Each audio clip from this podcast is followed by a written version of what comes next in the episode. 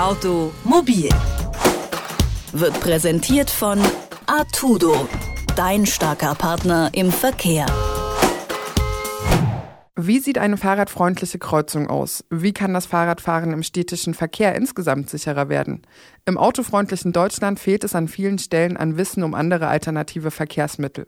Wenn die Verkehrswende gelingen soll, dann ist aber genau dieses Know-how entscheidend.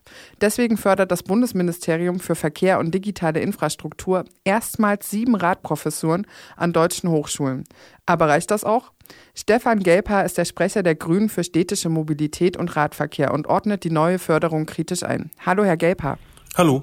Ich habe dieses Wochenende mit Freunden über diese neue Radprofessuren gesprochen und einer meiner Freunde meinte sehr scherzhaft, wann denn die erste Fußgängerprofessur komme.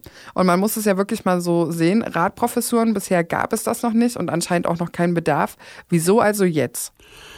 Naja, also ich würde mal sagen, die Frage ist berechtigt, weil wir das schon viel, viel länger haben könnten. Ähm, tatsächlicherweise ist es ja so, dass äh, in den Niederlanden oder auch in Dänemark äh, schon länger geforscht wird an wie eine fahrradfreundliche Infrastruktur aussieht, wie man äh, Fahrrad perfekt in Städte integriert, wie das Zusammenspiel von Fahrrad und ÖPNV, von Fahrrad und Bahn stattfinden kann. Also wie man da Effizienz in ein Verkehrssystem in einer Stadt bringt, aber auch was Fahrrad auf dem Land bedeuten kann, wie welche Strecken da zurückgelegt werden, äh, wie lang diese Strecken sind, äh, welche Auswirkungen das hat, wenn ein Fahrrad elektrisch wird, äh, wie viele Menschen dann mehr damit fahren, ob die älter sind, ob die jünger sind und so weiter und so weiter und so weiter. Also Forschungsbedarf gibt's genug.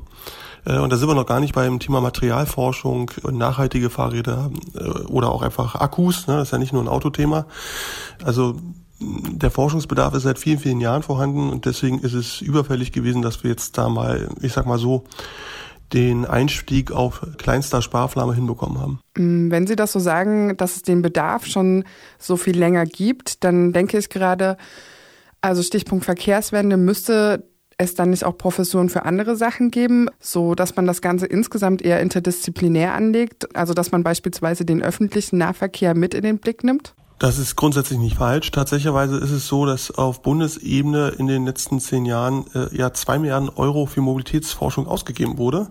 Äh, und da wäre dieser Gedanke vollkommen richtig gewesen. Tatsächlicherweise ist es aber auch weiter so, dass äh, da der ganz große Anteil dieses Geldes eben in, ja, nennen wir es mal Autoforschung gegeben wurde, vom Material über äh, auch Systematiken ähm, und eben nicht in Fahrradbusbahn reingegangen ist. Und deswegen, gerade weil jetzt äh, beim Thema äh, Radverkehr ja auch ja, eine echte Zunahme zu sehen ist, äh, ist da ein Forschungsbedarf vorhanden. Aber natürlich ist vollkommen richtig, äh, dass die Systeme von Bus und Bahn auch zu erforschen sind. Ich sag mal so, aktuell kriegen quasi die, die große eigene Gewinne machen, nämlich die großen Automobilkonzerne, die kriegen noch Forschungsgelder, die Verkehrsträger wie das Fahrrad, wo die Gewinnmargen doch etwas überschaubarer sind, oder ÖPNV, also Bus und Bahn, wo es gar keine Gewinne gibt, weil es ja eher ein Zuschussgeschäft sind, die kriegen halt kein Forschungsgeld. Das ist halt die Fehlstellung und das kritisiere ich auch. Ähm, bisher haben wir vor allem über Forschung gesprochen. Es geht ja auch um Lehre. Wie sieht es denn aus? Was genau soll dann unterrichtet werden? Naja, also da ist dann den Universitäten jetzt nicht unbedingt äh, eine Grenze gesetzt, das ist ja Forschungs- und Lehrfreiheit, äh, aber tatsächlicherweise ist es so, dass Verkehrsplanung heutzutage natürlich vor allem auf das Stichwort Straße und teilweise auch auf das Stichwort Schiene gelegt wird, äh, dass man da eben zum Beispiel, wie Sie anmoderiert haben, mal fragt, äh, aber auch lehrt, wie halt eine sichere Kreuzung aussieht. Und zwar nicht sicher aus äh, Sicht eines autofahrenden Menschen, sondern aus Sicht der Fahrradfahrerinnen und Fußgänger. Das wäre äh, schon eine ganz andere Geschichte. Und da ist bestimmt einiges an Lehrstoff zu vermitteln. Mhm. In meiner Recherche habe ich gesehen, dass der Ausbau der Fahrradinfrastruktur in vielen Gebieten tatsächlich daran scheitert, dass es einfach keine Leute gibt, die in der Lage sind, das zu planen, einfach weil die Ingenieure fehlen, weil Leute fehlen, die sich irgendwie damit beschäftigt haben früher. Jetzt dauert es aber ja natürlich auch eine Weile, bis dann die ersten Leute ihren Abschluss haben. Reicht das denn an Zeit und reicht diese Professur dann überhaupt, um wirklich in der nächsten Zeit die Verkehrswende voranzubringen? Also tatsächlicherweise ist es äh, so, dass die Kommunen insbesondere, die sich jetzt auf den Weg machen, eine eigene Fahrradabteilung aufzumachen oder gar eine Infrastrukturgesellschaft für Fahrrad zu schaffen, wie es Berlin gemacht hat, wie es teilweise auch Hamburg gemacht hat, die suchen teilweise händeringend nach Leuten ähm, und tatsächlicherweise merkt man da, dass dort in den vergangenen Jahren eben am Bedarf vorbeigelehrt wurde, dass eben genau diese Stellen jetzt schlecht besetzt werden können, weil genau dieses Profil nicht vorhanden ist das ist so und da ähm, kann man jetzt auch nicht drum herum reden, dass äh, wenn man wird man mit einem äh, Lehrgang jetzt nicht binnen der nächsten ein, zwei Jahre äh, lösen können, sondern natürlich ist es dann ein ordentliches Studium. Verkehrsplanung, Verkehrsingenieurwesen halt mit einem Schwerpunkt dann auf äh, meinetwegen ökologischer Verkehr oder auf Radverkehr oder oder oder. Ähm, und das braucht natürlich seine Zeit. Das ist vollkommen richtig. Und wie sieht es mit den finanziellen Ressourcen aus? Ja, da finde ich, dass man davon sprechen muss, dass es so der der Brot, also der Brotrest ist schon zu viel gesagt. Das ist so, so, so, so ein Krümel, was da vom Tisch runtergefallen ist, wenn man sich anschaut, welches Geld da sonst über den Tisch geht. Ähm, wir haben da vielleicht so den Faktor 700, äh, wenn man das, was in Autoforschung reingeht, mit dem, was jetzt für Radverkehr bereitgestellt wird.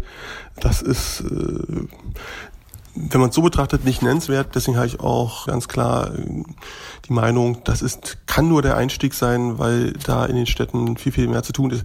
Und mal, um vielleicht noch einen Gedanken dazu zu tun, man muss ja nicht auch nur Leute nehmen, die jetzt neu einsteigen. Man kann natürlich auch Verkehrsplaner und Verkehrsplaner an die Hand nehmen und dort äh, einfach äh, Fortbildung machen. Es ist ja nicht gesagt, dass ein, ein Lehrgang an einer Universität nur für Studierende äh, geöffnet wird, äh, die jetzt äh, dieses, Plan, dieses Fach zum ersten Mal ergreifen, sondern es kann genauso gut sein, dass die Leute, die jetzt schon sehr fit sind in Straßenbau, in Schienenbau, dass man die eben mit an der Hand nimmt und eben mal darüber redet, wie bauen wir eigentlich ein, geniales Fahrradparkhaus. Und dann äh, haben wir vielleicht sogar mehr davon, weil eben dann nicht der Kampf äh, in den Verwaltungen stattfindet. Der, der gerade frisch von der Uni kommt, trifft auch den, der das schon seit 30 Jahren macht und die erzählen sich beide erstmal, warum der jeweils andere falsch liegt. Das ist ja eigentlich nicht wünschenswert, sondern man muss ja die gesamte Verwaltung mitnehmen. Deswegen glaube ich, ist die Fokussierung nicht nur auf die Neustudierenden, sondern eben auch auf die Leute, die schon in der Verwaltung sind, wichtig. Und auch das kostet nochmal Geld. Da reichen halt sieben Fahrerprofessuren deutschlandweit bei weitem nicht, sondern es muss deutlich breiter angegangen werden. Damit haben Sie jetzt quasi auch schon eine Alternative ähm, angesprochen, wie man das anders aufziehen könnte. Insgesamt wird ähm, diese neue Förderung ja aber von vielen sehr, sehr positiv betrachtet. Also auch der VCD hat sich sehr positiv dazu geäußert und man könnte ja vielleicht auch argumentieren, dass wenn jetzt da das Fahrrad noch mehr in die Wissenschaft äh, hinein äh, verlagert wird, dass die Fahrradlobby dann auch nochmal durch eine Wissenschaftscommunity unterstützt wird. Können Sie dem Ganzen ähm, diesbezüglich zum Beispiel was Positives abgewinnen? Ja klar, es ist wie ich, also ich würde es einfach als Einstieg bezeichnen. Ne?